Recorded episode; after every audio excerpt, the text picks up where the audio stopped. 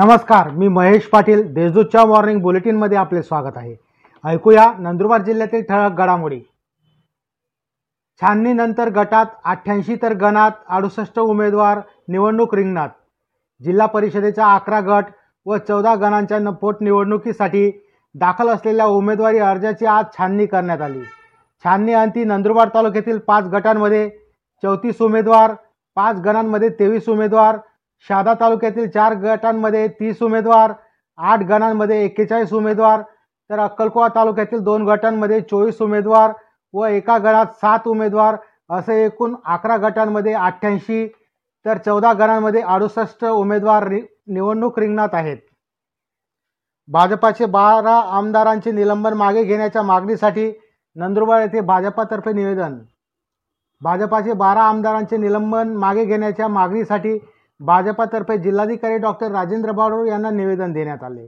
यावेळी प्रदेश कार्यकारिणी सदस्य राजेंद्र कुमार गावित निलेश माळी सदानंद रघुवंशी हर्षल पाटील आदी उपस्थित होते.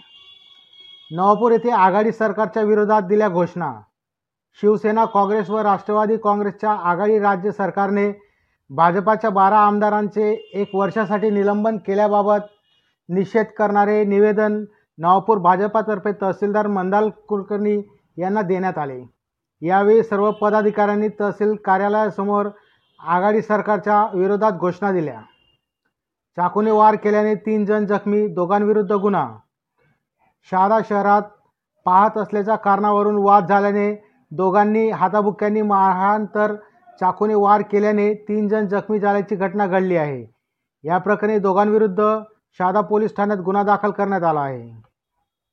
कोरोनामुळे मृत्यू झालेल्यांच्या कुटुंबांसाठी स्माईल योजनेअंतर्गत कर्ज सुविधा राष्ट्रीय अनुसूचित जाती वित्त आणि विकास महामंडळ नवी दिल्ली यांच्यामार्फत अनुसूचित जमातीच्या चर्मकार समाजासाठी स्माईल या योजनेअंतर्गत कोविड एकोणावीसमुळे ज्या कुटुंबातील प्रमुख व्यक्ती मृत्यू पावले आहे अशा कुटुंबातील प्रमुख वारसदारांना N S F D C Navi Delhi यांच्यामार्फत पाच लाख रुपयांचं कर्ज व्यवसायासाठी देण्यात येणार आहे.